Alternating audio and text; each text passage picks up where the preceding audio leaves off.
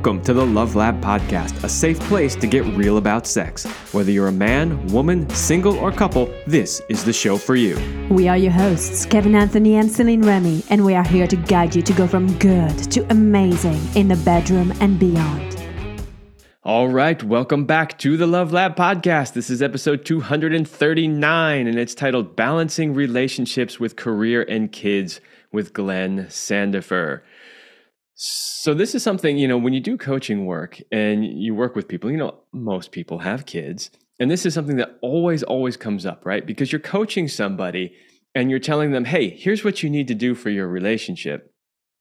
And then you always get feedback like, well, you know, yeah, that sounds like a good idea, but I don't have time, or, you know, my the kids this or the work that. And so it is a really important topic because again, most people do have kids and most people do have a job, right? And how do you how do you balance those things? And that's the basic idea that we're going to talk about today. We got I have a ton of questions. I probably won't get to them all, but there's going to be some really really interesting things. Our guest today has uh, created some interesting um, ideas, frameworks, ways that you can work with this. So we're, we're going to get into all that. But before we do, quick word from our first sponsor. Do you want to join the secret club of men who are great in bed? Then check out Power and Mastery. It is the most complete sexual mastery training for men, whether you want to have harder erections last longer or increase your sexual skills there is something for you at powerandmastery.com. That is powerandmastery.com. You've heard it many times on this show before. You know that it, that is the men's sexual mastery course that Celine and I created. Uh, it's been going on strong for a number of years now, and we continue to get fantastic feedback from it. So go check that out. In fact, I just got an email from somebody recently saying that they were basically addicted to Viagra for a decade. And after taking this course, they are off Viagra and back to functioning the way they should. So I strongly recommend that you check that out at powermastery.com. Okay. Our guest today is Glenn Sandifer. Glenn is a current executive with a major multinational. During his 20 year professional journey, he has found parallels between business success and lack of success in relationships. He created the middle ground to serve as a bridge for professionals looking to get great dating outcomes in the modern world. Welcome, Glenn, to the show. Thank you, Kevin. Thank you for that intro. Yeah, it, I, I kind of find it fascinating. I mean, I can see the parallels, uh, mm-hmm. but I'm not sure that everybody else clearly sees them. So I'm excited to have you talk more about that and show you know how what you learn in business can also apply in relationships and vice versa i think. And uh, you know in your bio it says you know great dating outcomes in the modern world.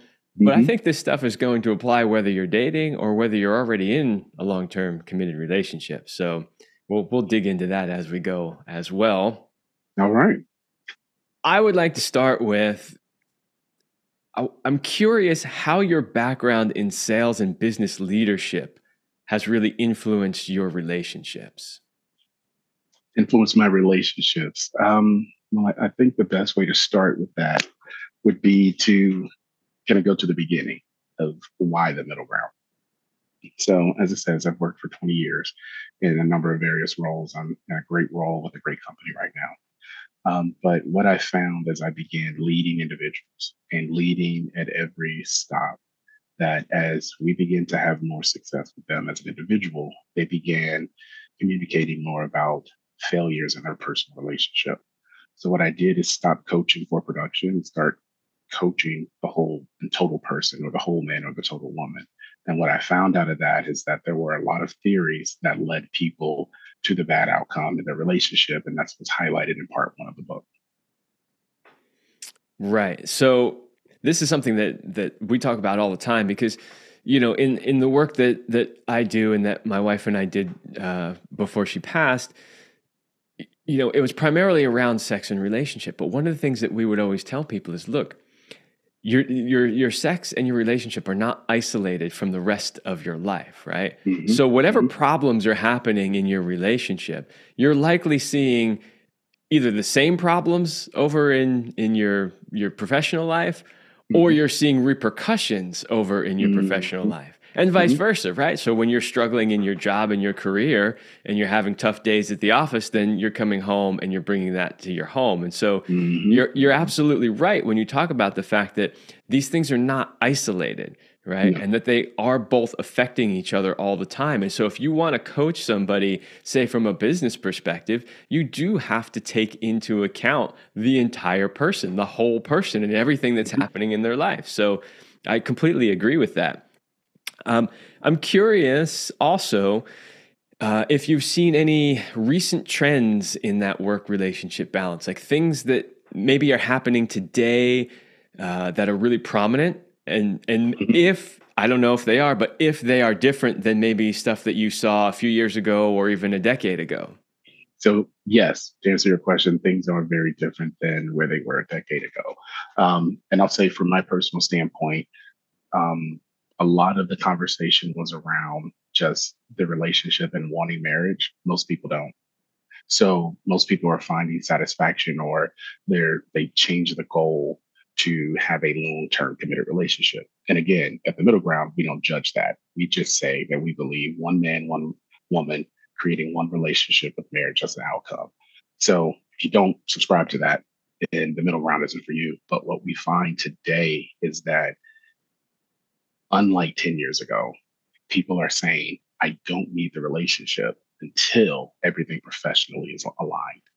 Meaning, mm-hmm. I want to be the VP of marketing. I would like to be partner. I'd like to be in my practice. Uh, I'd like to have my accounting firm started up. And what they decide to do is then take what they knew from 10 years ago and apply it to dating today and partner and pair bonding today. And if you are someone, man or woman, who decides to skip the relationship piece for 20s and 30s, late 30s, decide to start looking to settle down, the rules are different. And that's what we discovered and what I communicate about the middle ground. I say that there are more options and more choices and more opportunities than ever before for both men and women, but we are having worse relationship outcomes than any other time in history. We have more technology, we have more access, have more healthcare and better healthcare, but we are still struggling with relationships. And that is because there are four things that people have not done. They have not said, Who am I? So they don't know who they are. They haven't said, What do I want? They don't know what they want. They haven't said, With what I want someone, what do I qualify for? They don't know what they qualify for. And then the final thing is, they don't know with that person that they qualify for what they want from them. So it is a linear step and requires an individual to do the work on the front end in order to get the outcome. So if we go back to our example of the doctor, the doctor may say, I'm going to date the same type of girl that I dated 10 years ago, 15 years ago, and they're going to have a very bad relationship outcome because what they need today is different than what they needed 15 years ago. Yeah. Okay. a lot of things there. I want to back up to the beginning of what you said, and then I want to come back to those four things because those four things are really important. Mm-hmm. First, I want to talk about this whole uh, I don't want to have a relationship until I make partner and until I, you know, start the bit until all of these things. I'm curious. It sounds like you're not necessarily judging that saying it's right or wrong. Is that correct? No, that's correct. I don't. I don't okay. judge that decision. Okay. Um, I, I actually, just, I actually encourage that. Okay. I actually encourage if you follow the middle ground and you want the relationship outcome, but you still need the success, you're going to have to wait. So now we're talking the S cuss word sacrifice. Sacrificing mm-hmm. is really hard for us in our society today, especially with all the success. So if I'm having all the success and I'm moving in the direction, why do I have to wait? Why should I wait? Someone should just be, they should be falling at my feet. And the things that are falling at your feet are not what you're going to need 20 years from now. Yeah, I'm curious though, and the, the reason why I'm, i wanted to focus on that little bit mm-hmm. is because just I know from my own personal life, I can give some examples. Mm-hmm. You know, at what point do you say uh, I shouldn't wait any longer? In other words, let's say you're pursuing, you know, becoming the VP. Well, mm-hmm. all right, some people become VPs in their, you know, late 20s, right? And after only a few years of working, but for many people, it's not until they're in their 40s, right? Mm-hmm. Um, so at a certain point, you have to say, okay, uh, I'm not quite at partner yet, but I'm mm-hmm. starting to get, you're like, I ain't getting any younger, right? And so, younger. so my question is, is like, okay, great. I, I get it. And I understand that you have to do some, you know, sacrifice, compromise, maybe if you want to use that word. In, in other, in other words, you need to focus time on your career if you have those goals. Mm-hmm. But at what point do you finally say, okay, either I'm there or I'm not there? And if I don't focus on creating relationship now, I'm potentially doing myself a disservice. Like, where, how does somebody know where that line is? I think that line depends on if you're a man or a woman and what type of man you are. I have six versions of men and six versions of women that I talk about in the book. Oh yes, we're, we we're, we're gonna we're going to get to that for sure. That so is one of the questions. I, I, I think the, the the other answer and part of that is if you're someone who is driving towards success, you need to make a you're going to have to make a bet and make a deal. So you're going to have to decide I'm not going to make partner until 38. Do I want to wait until 38? And people will say, no, why should I wait? All right, you're going to have to do the evaluation period and you're going to have to make a bet earlier and you got to do your research to make sure that bet pays off. So if you're someone who's going to be partner, what does that mean? I'm billing 16 to 2,000 hours a year. Translation to everyone in the audience, they're working 80 to 90 hours. I know the math doesn't work up, but they're working that many hours. What does that mean? From the relationship standpoint, the relationship is second. So the emotional need is second the physical need is second because 80 to 90 hours is not just something you can do Monday through Friday.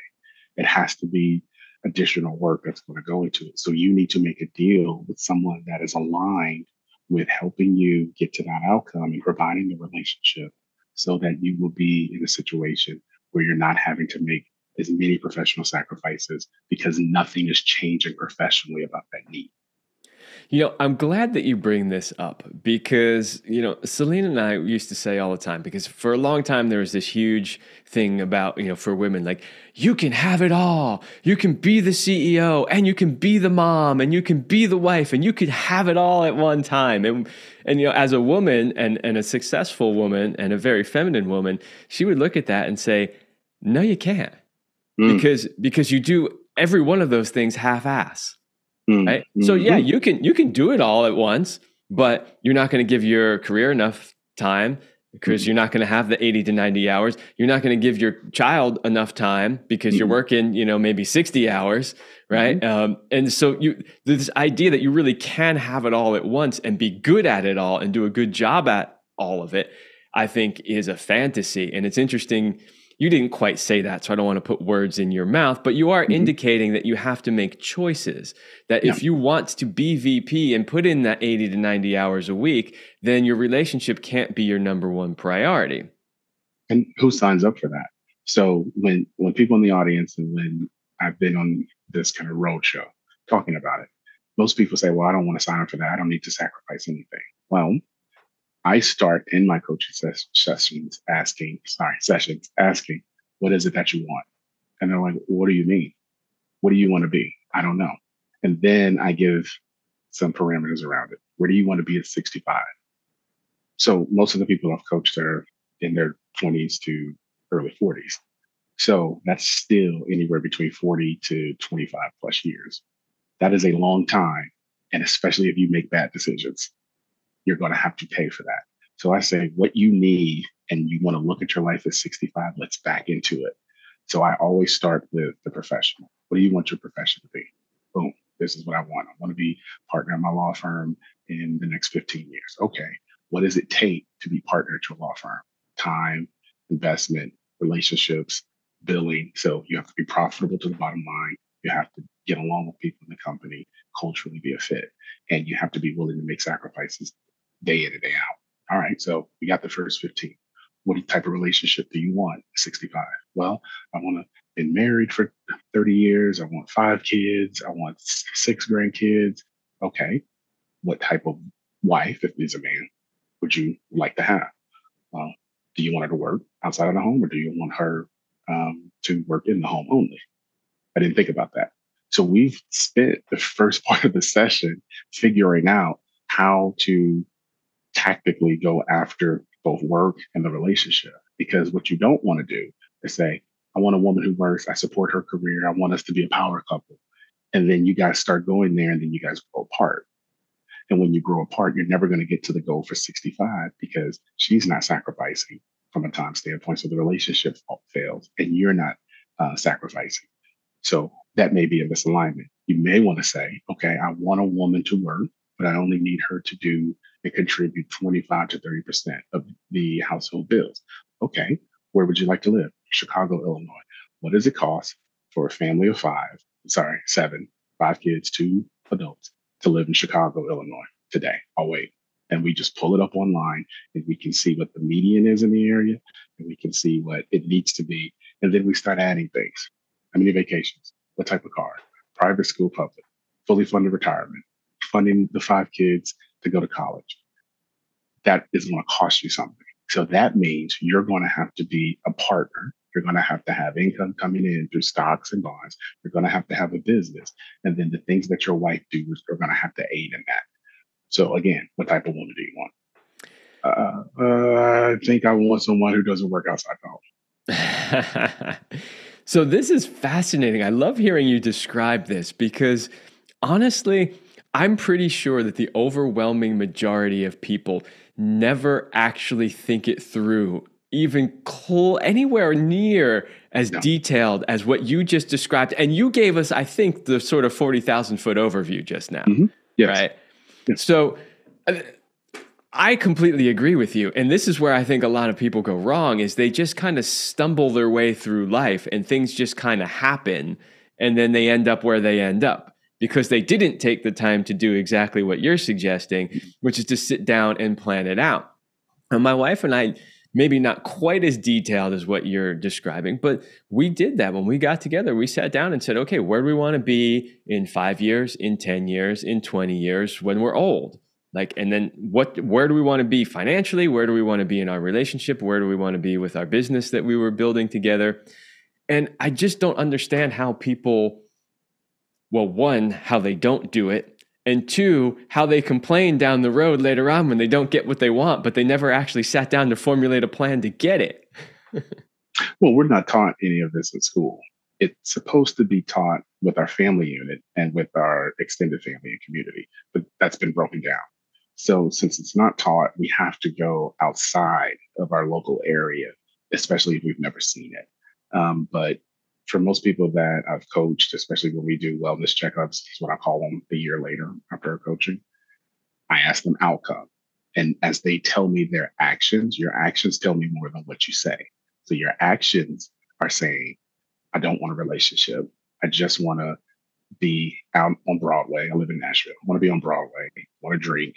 I want to just live life. I want to travel. I want to do boys trips. I want to play 2K or Madden. That's what you're telling me with your actions but you said on paper you wanted this big life and this grand life of a great relationship. You're not going to get it on Broadway. You're not going to get it on 2K and that. You're not going to get it on a boys' trip to Vegas. I need you to change your mindset around this. And a lot of the coaching that I do is really around the mindset piece. Yeah, so so that's where just to come a little bit backwards to those four questions, right? Like mm-hmm. really asking yourself, what is it that you're looking for, and getting really honest about it. Mm-hmm. Yeah, so it's most most all Fortune 500 organizations have a vision statement along with the mission statement. Your vision statement should clearly identify to shareholders, to employees, to vendors, to customers who you are. And a lot of times companies that are kind of questionable, they don't have a clear vision. They're off into everything. We've seen this uh, for most people in your audience. I, I won't date myself, but the tech, the tech boom. There were all these companies that were just blowing up. They were making people multimillionaires overnight. And when you looked on their website, what do you do again? When I see and I have seen job postings that friends or clients bring to me, I'm like, I don't understand what that company does. What do you mean? I've read their vision statement online. I don't know what they do. The question you need to ask, are they going to be here in 20 years? And if that's the case, then where do you fit in that? So I say that you need to have, you have to know who you are. You have to have a vision statement. Well, yeah, that is absolutely true. I've uh, helped found two nonprofits and I've spent a lot of time helping them craft their vision statements. In fact, mm-hmm. one of them we just did recently. And yeah, my whole role in that was trying to get people to, to see what you're telling me isn't clear. Like if I wasn't involved in the organization, I would have no idea what you're talking about. right. right. So helping them get really, really clear on that. Um, so yeah, uh, you know, vision, mission statement, super important. So yes, having the vision statement is going to be very important as you move through life. So question number one is paramount. Yeah. I'll also add, just as an anecdote, having spent 20 years in the tech industry myself, I can tell you that if you want a long term career with a company where you move up the ladder, don't go anywhere near tech because that's not going to happen. that is absolute. I have worked for some of the biggest tech companies in the world, and I never lasted more than four years at any of them, and none of it had to do with me. It was mm-hmm. mergers and you know, all kinds of just corporate shifts and things happening all the time. So, yeah, don't don't choose tech if you want to stick with a firm for 20 years because it's not going to happen. yeah, I, you, you know, I, I, I do a lot of coaching for young men, so I have a different program for high school to college uh, grade men, and most of them I tell, hey, you want a career for 25 years where you can make six figures a year? Yeah, go into HVAC or plumbing. You know how much I pay my plumber. You know how much the HVAC guy is on the invoices, and that guy has 40 vans the owner has 40 vans. He's buying locations throughout multiple markets. Why don't go and get a literature degree? You can read literature on the weekend. I completely agree with that.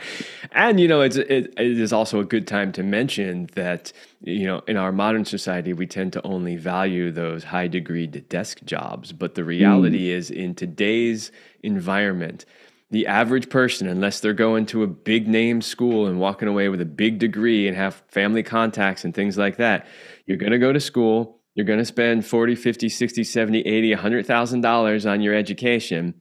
You're going to get out. You're going to spend five years working for next to nothing. By 10 years, you might be making some decent money. And at the end of the day, you'll end up less financially well off than the plumber. I know, I know plumbers there they came out of retirement. They said, you know what? There's too much opportunity out here. I came out of retirement. I'm 74 years old. Why would I not? And I'm like, wow. Yeah, because he's making bank right now. He's making bank. he's making bank. In my in my industry, we, you know, I, I like to I like to call it blue collar and truck movement. If you're moving trucks every day, that's kind of the business most some blue collar, you know, business owners and managers are in. We can't get people on the trucks. It's like yeah five thousand dollar sign on bonus, four hundred one k. We pay you and your your company, your family's health care. We do it all, and every time we hear it's like, man, I want to I want to go to school and I want to go work it for Google. So. Well, if anyone listening to this show, if that's your thought process, take it from somebody who has worked for some of those big companies, just like Google, not Google in particular, but just like that, it is not all that it is cracked up to be. And honestly, it probably would have been a whole lot easier and I probably would have made a lot more money and had a lot less stress if I were a plumber. And I tell you, even though I do most of the stuff around the house myself, there are bigger projects that sometimes I just need to hire somebody for. And when I do, it takes weeks, weeks to mm-hmm. get them to come to the house. Mm-hmm. That's because they are that busy. Which means they're that valuable.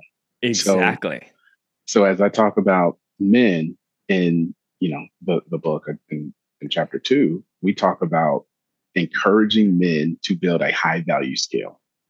A high value skill is not limited to you being a VP of marketing or finance in an organization. A high value skill is something in which you can go to the market and make profit from what the market needs from you in return for your services. So a high value skill can be in tech, can be in coding, it can be in engineering, it can also be in low voltage, electric, HVAC. It could be in salesmanship and coaching. It can be in medicine. These are skills that are very focused on in their effort. And I tell men all the time, I was like, the first thing you need to do is you need to get your career together. Pick a high value skill and make sure that you move in that direction.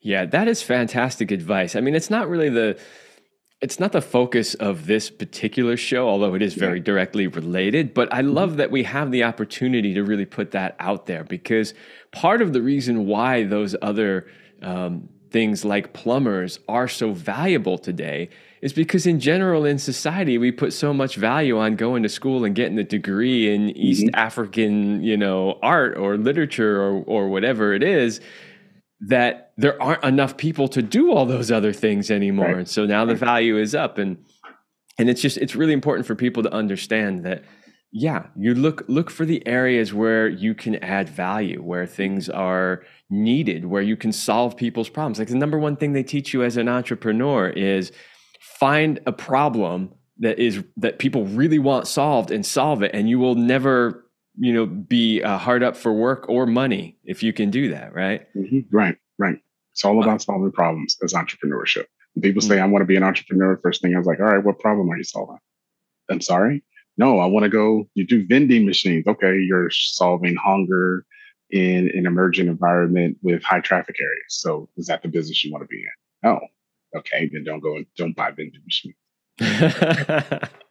Right. Okay I don't want to go too far down that rabbit hole, but I always love an opportunity to bring up something that's really uh, valuable and important in today's society. And I think that whole conversation really is valuable and important. So um, let's continue on. And I wonder what is the biggest thing that you see people struggling with when they're trying to balance this career and relationship?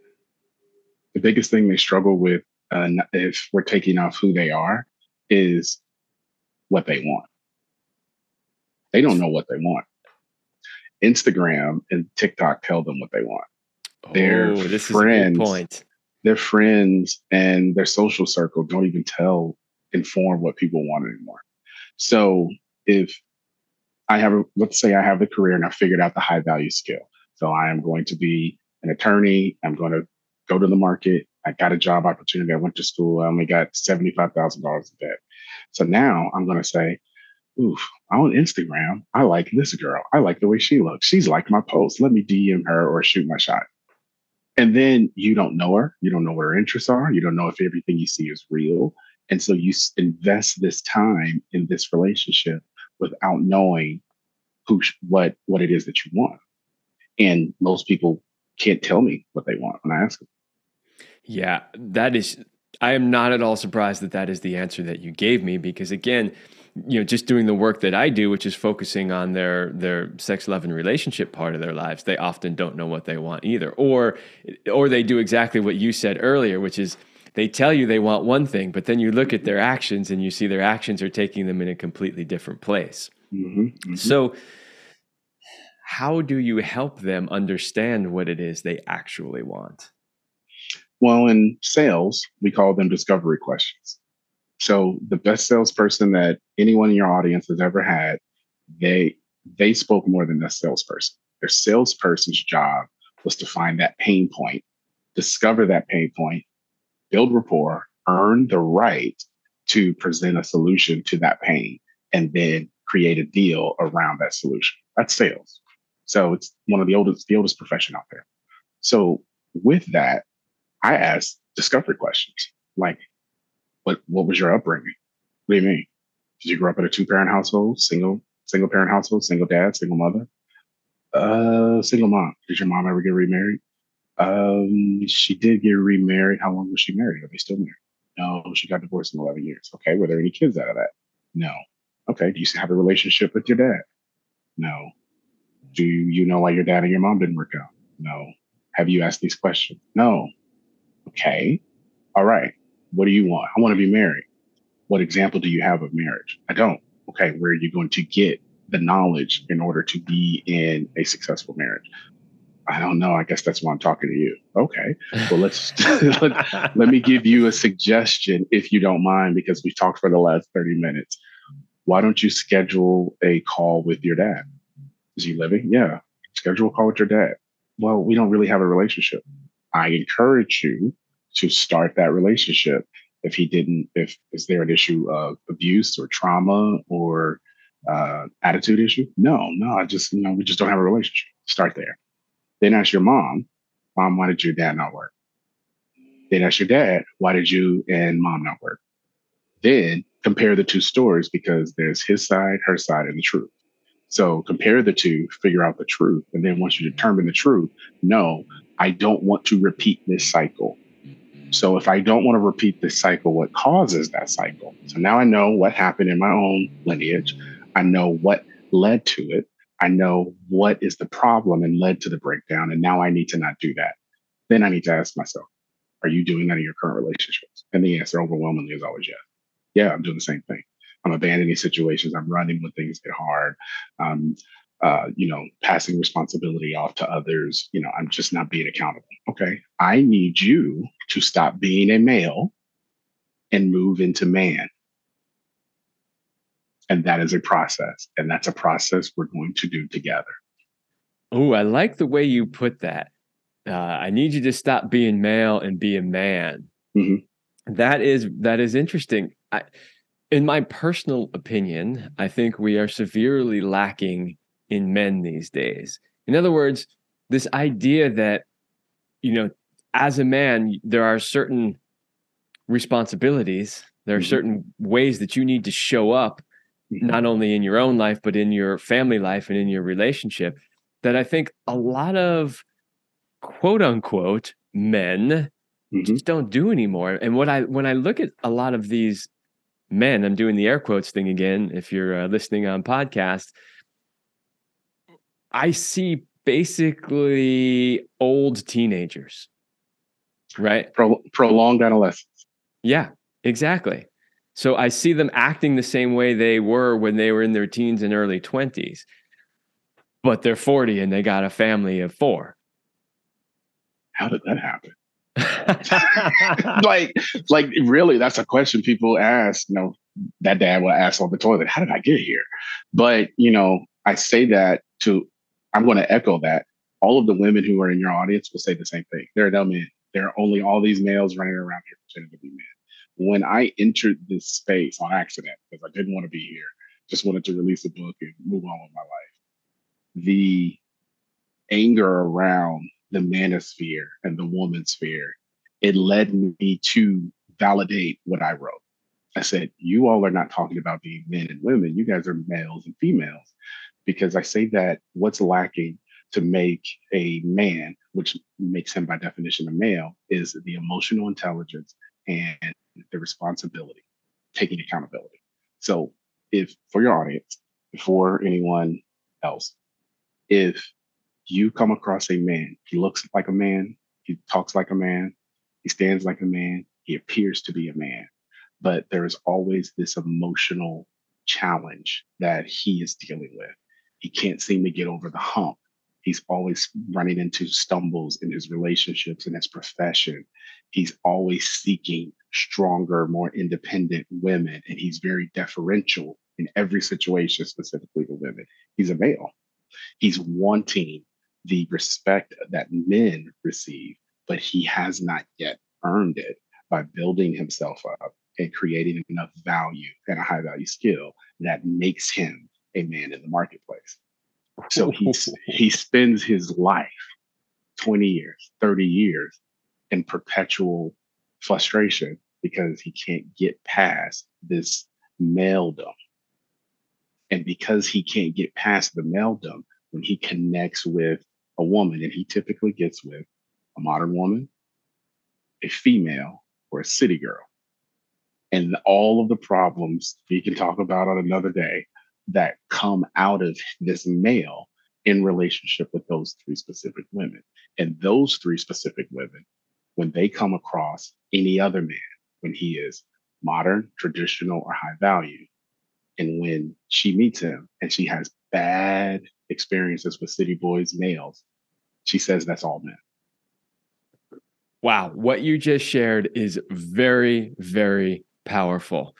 I love the fact that there are more people out there that are teaching this stuff, this idea of what it means to be a real man and what it means to be a real woman, because it's been lost. In, in my opinion, and Celine would have absolutely agreed with me because we talked about it a lot.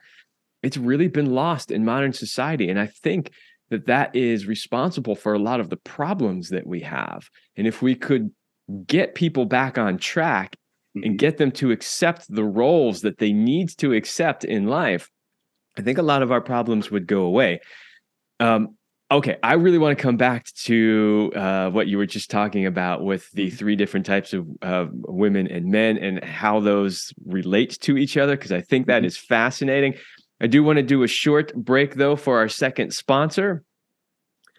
Hey guys, do you know what makes a man great? You know the kind of masculine man women are irresistibly attracted to and want. Is it money, job title, physical body? Is it because he's great in bed, has a big penis, or great pickup lines? Maybe it is all of those or none of those. But what if you don't have those or only some of them?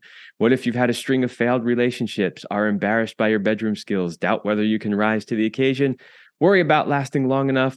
Or are always stuck in the friend zone, then I can help you. If you are ready to make big changes and finally become the man you have always wanted to be, then this is the program for you. To find out more, go to CelineRemy.com forward slash go forward slash warrior.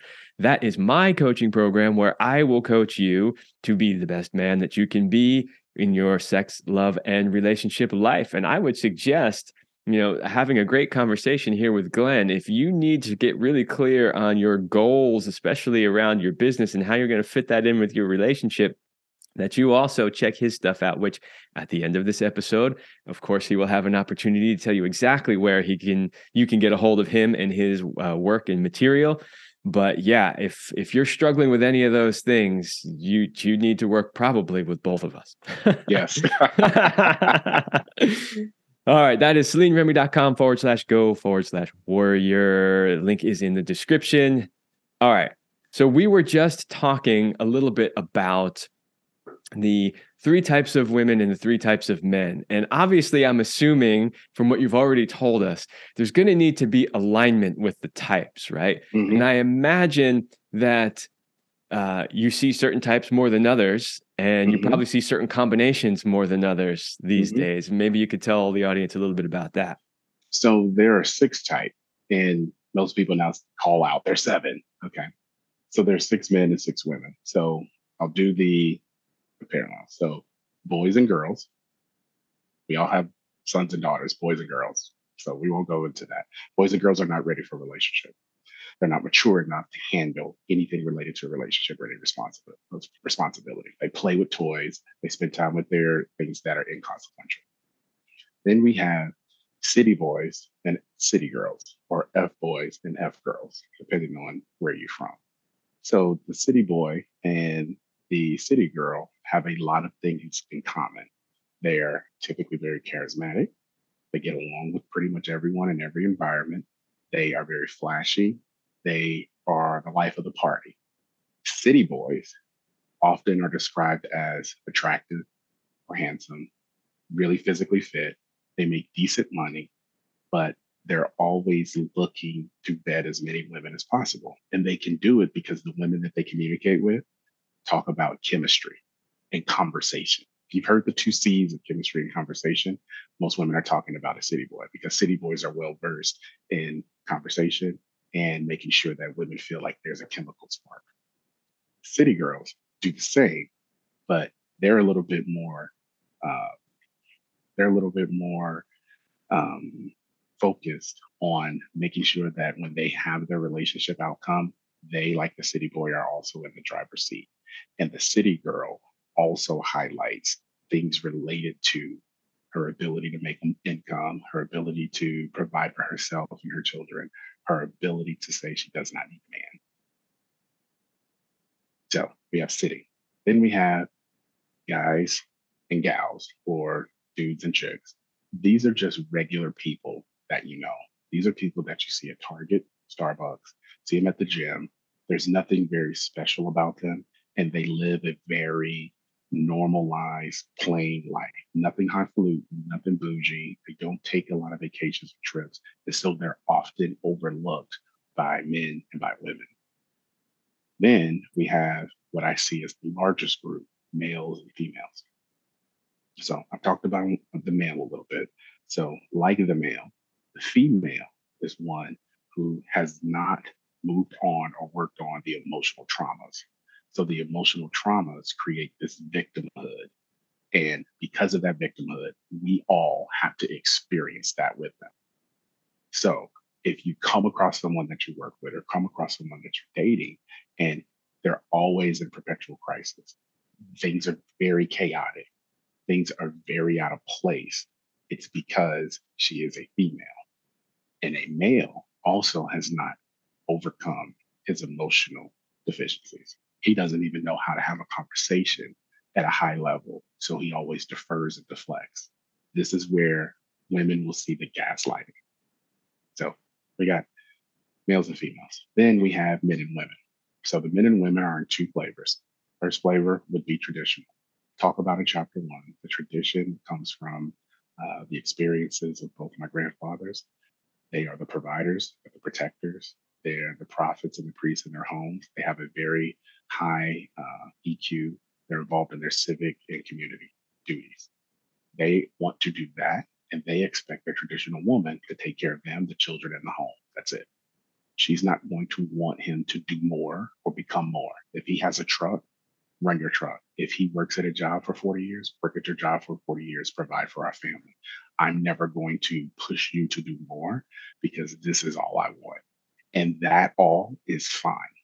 So, traditional men, traditional women. Then you have the second largest group modern men and modern women.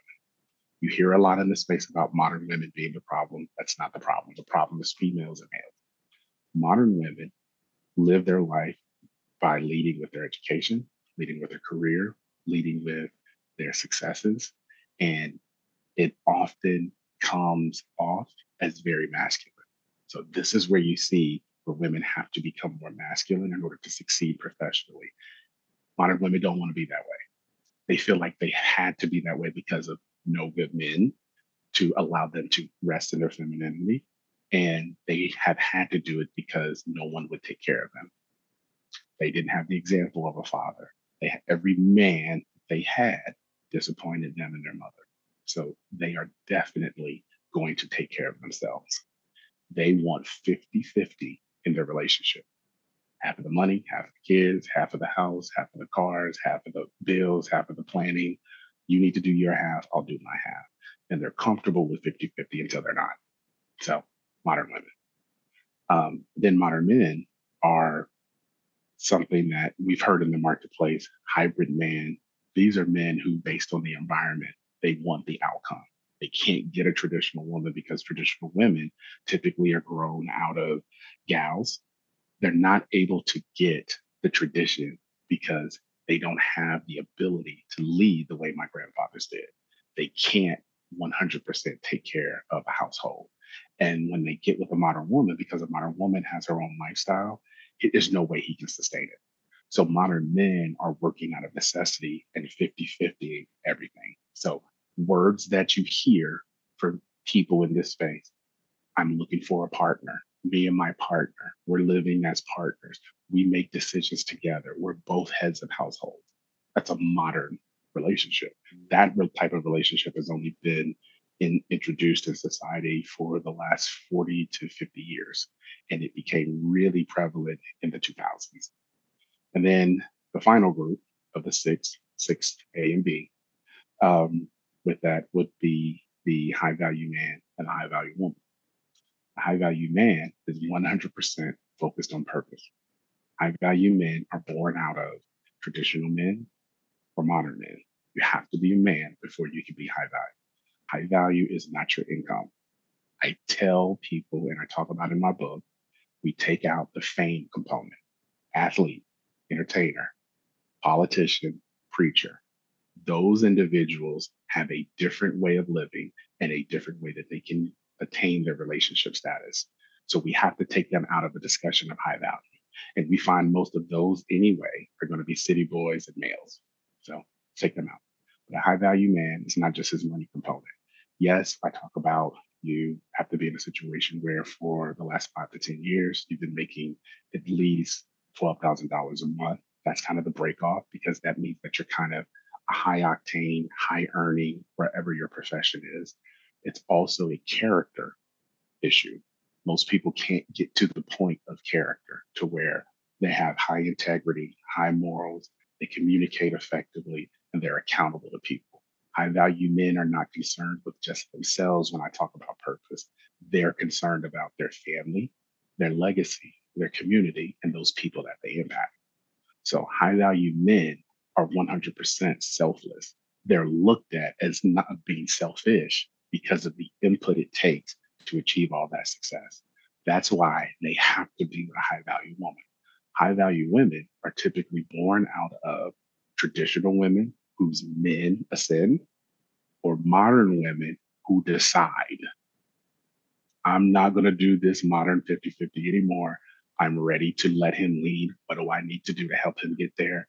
Oh, we're really living at a high level. I didn't really realize that. Okay, you need more support from me. Let me move into that. And that is a different discussion than what we hear in the space because high value women are 100% focused on their man's purpose. I'm going to help him drive to that. If I need to work, I'll work. If I need to take care of the kids, I'll take care of the kids. If he needs me to come work in the business, I'll come work in the business. If he needs to go back to school so I can hold it down, I'm going to do that because it's going to have, you know, guardrails or boundaries around it. And so when you start talking about the six type and we see where people typically want to be, they're not high value. Less than 10% of the market is high value in any given space. Yeah, I, I really like that. It's very similar to two types of things that that Celine and I would teach, but it's it's a bit more nuanced actually. Mm-hmm. Um, and I, I actually really like the nuance. When I listen to you describe those different types, I can see like I know people's faces are popping into my mind. I'm like, oh yeah, that describes that person, and that describes that person. It's it's it's I like it. I really like the way that you have laid that out because it makes it pretty clear. You know, if we and there's this is no accident, right? But if we talk about what you were talking about in the beginning of the show, understanding what it is that you want, right? And how are you going to go about getting there? You you need to know where you are on that scale of like if you're a man, you need to know which one of those six are you, mm-hmm. and then which one of those six do you really actually want to be, mm-hmm. right? So it's I yeah. think it's a fantastic tool to help people get clear on that. Yeah, and I, and I often tell most people I have to tell most people that with who you want, you don't qualify for them. Because most of the people I've had the privilege of working with high value men, I only work with them for one session because they, it's really to validate what they believe.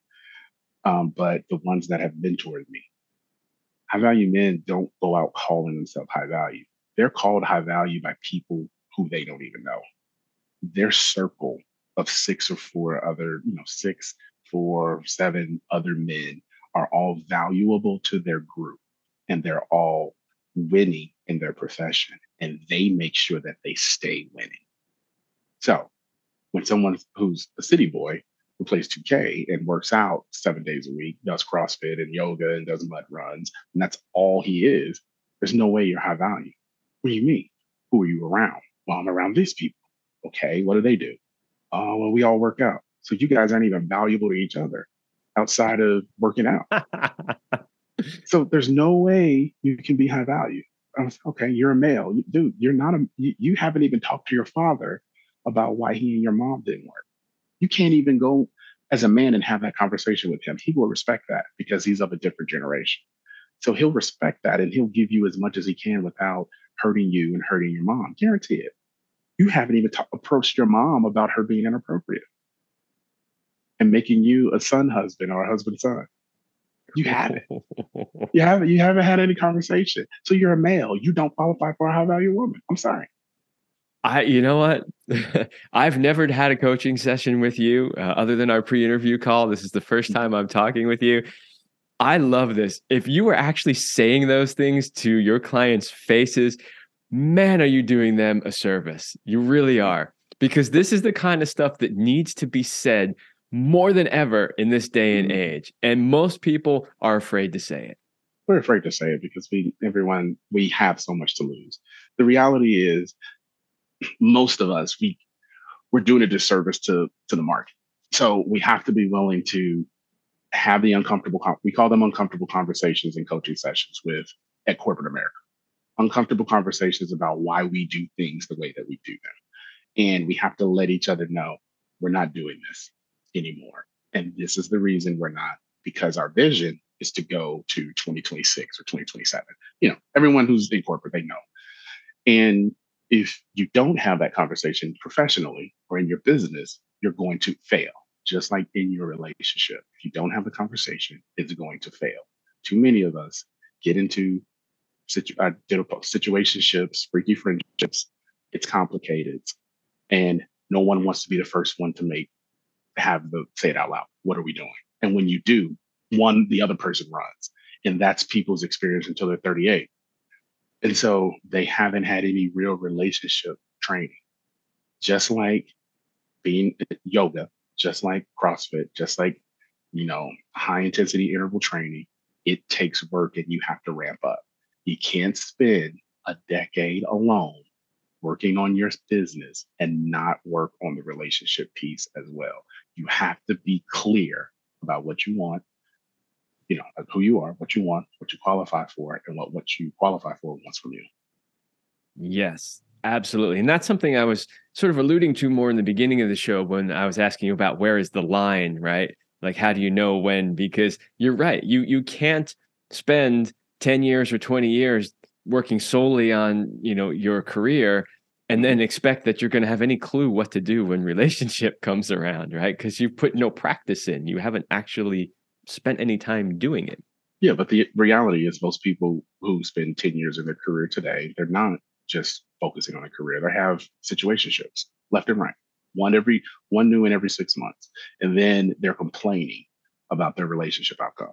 Well, you said you wanted to focus on your career, so why are you entertaining? It's the word I use is entertaining. Why are you entertaining him? Why are you entertaining her? Well, because you, you know, I just need attention. You need attention from that? I was like, if you don't go join a church league or join, become a youth pastor or get involved in skee ball or something, go find a hobby. I mean, get it, I mean, getting attention from people unnecessarily and unwanted leads to both people being hurt. Those are two people yeah, that it, it impacts.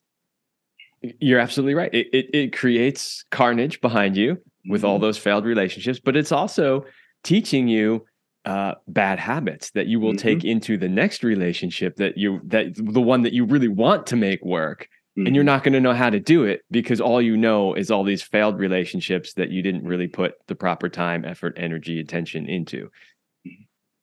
yes all right so we we are getting very close to the end of the show i want I want you to tell the audience a little bit because you've mentioned it multiple times uh, throughout the show, but we haven't really talked about exactly what it is. So I wonder if you could tell the audience about what really is the middle ground. So because they've heard it, they've heard you mention it a couple of times. So the the middle ground I actually came up with it as I was writing this book, this version of the book, which is a three part book, by the way. It was called something else. I won't release the name because just like an artist, I may come out with bit later. But I said, what do I want people to take away from my situation in this writing? What have I wanted everyone that I have coached, people that I interviewed for this book, what did I want them to take away? That it's not going to be your way or the highway. It has to be the middle ground with someone else. So the middle ground is the idea, the thought process and community around making sure that the relationship outcome that you work is in 100% your control and doing the work necessary to reach that outcome. Yeah, that's beautiful and fantastic. And and you know, maybe another way to sum it up is know exactly what you want, mm-hmm. right?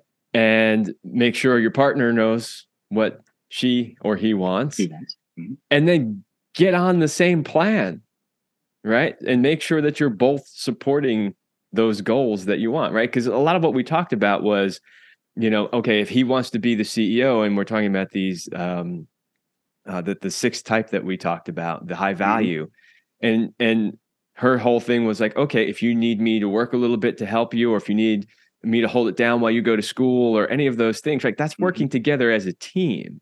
Mm-hmm. And so yeah, so that that that's the middle ground. No exactly NBA, NFL, Major League Baseball, hockey player. So the big four gets it alone.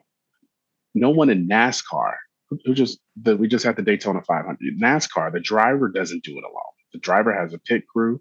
He has a pit chief. He has four or five people on tires, three on oil, three on diagnostics, sponsor, and an owner. So everyone is pushing in the same direction of winning the Daytona 500. Everyone is doing everything that they can to get incrementally better to be prepared for that race. It's the same thing in our relationships, and we know it in business, but we don't apply it to the relationship. We believe business is going to take strategy. We think relationships should just happen. It should be easy if it's right. I mean, you know, one of my favorite artists, she says that on her song. She was like, I don't think if it's right, I don't think it's supposed to be hard. And she was saying it tongue in cheek. but I was like, you know what? That's actually what I'm talking about in the book. She's absolutely right. Mm-mm, this is supposed to be easy. Mm-mm. I'm not dealing with this anymore. yeah, it is. It should be easy if it's right. But if it's right, then you should also be doing all the things we talked about, right? Mm-hmm. So, in other mm-hmm. words, you don't just come together and just kind of fly by the seat of your pants and wing it and like somehow it magically works out. Like when it's right, you're motivated to do the things that you need to do, right? You get with this person and you're like, wow, okay, this feels right. So let's sit down and work together as a team. Let's plan not, out where you, we're going You go. know that's not what we do together. We say, oh man, this feels right. Ladies, who are listening, they will know this. we had such a really good conversation, and you know, the, the chemistry. I feel real comfortable around him. And six months later, your heart's broken because you didn't do the, you didn't communicate your expectation. He didn't provide you any leadership, and we repeat the cycle. And then we look. I don't want people 38 looking around saying, "Where's my relationship? Where's my happily ever after?" It's not Disney, guys. It is just like your job. It's just like your business. It takes strategy with intention and realistic expectations to make things work. Powerful soundbite right there. Yes, you're absolutely right. I love it. Okay, so we are pretty much out of time. Uh, oh. I've got one more question for you, but before okay. that, tell the listeners where they can find out more about you, the middle ground, how they can work with you if, if they want to hire you as a coach. Mm-hmm. So uh, I am available on the middlegroundbook.com. The website uh, is up and it has access to our core four socials. Uh, you can follow us on Facebook. You can follow us on TikTok and YouTube as the Middle Ground Book. And on Instagram, we're Middle Ground Book uh, for that.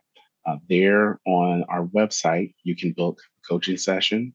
Uh, you can, in our coaching sessions, I believe, are very reasonable uh, for this season of the middle ground. And then you can also purchase the book in paperback form, or you can download it.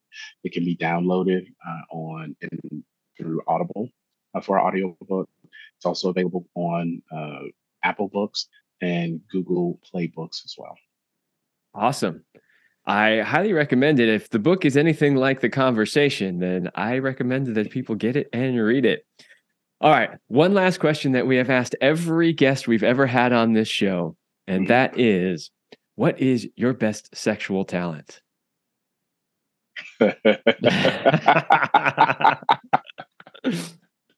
Listening. Isn't that, isn't that what they want to hear? I just listen to you. Um, sexual talent what's the professional way to say it? I mean, I'm not for the young people. I'm not gonna cap. Cunnilingus. All right, there you go. Great skill to have. Women always appreciate that. yes. Thanks for being a good sport. You know, I mean, the show Thank is you. about sex, love, and relationship. Mm-hmm. Some episodes are are very heavily on the sexual side, and some are much more on the relationship side. And so when we get people in who are you know more from the professional relationship psychology side of things that question always makes them a little uncomfortable. Mm-hmm. i had to think about it Who, who's going to watch this? Is my mom going to watch this? That's right. All right. Well hey i thought that was a fascinating conversation. I thought there were some really really great pieces of information in there that are so needed at this time and age that we're living in and uh, I hope everybody listening got value out of it. And I would like to thank you, Glenn, for being on thank the you. show. Thank you again, Kevin. This has been a pleasure. Thank you to your audience for the time. Um, and if, if they don't take anything away, make sure that they know you can have the relationship, you can have the business success that you want. It just takes you reaching the middle ground. All right. All right, everybody. That's all the time we have for this episode, and I will see you next week.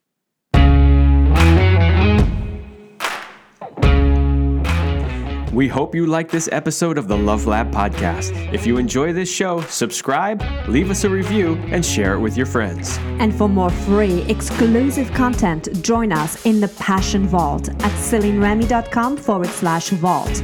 That's C E L I N E R E M Y dot com forward slash vault. Thanks for listening. And remember, you're amazing.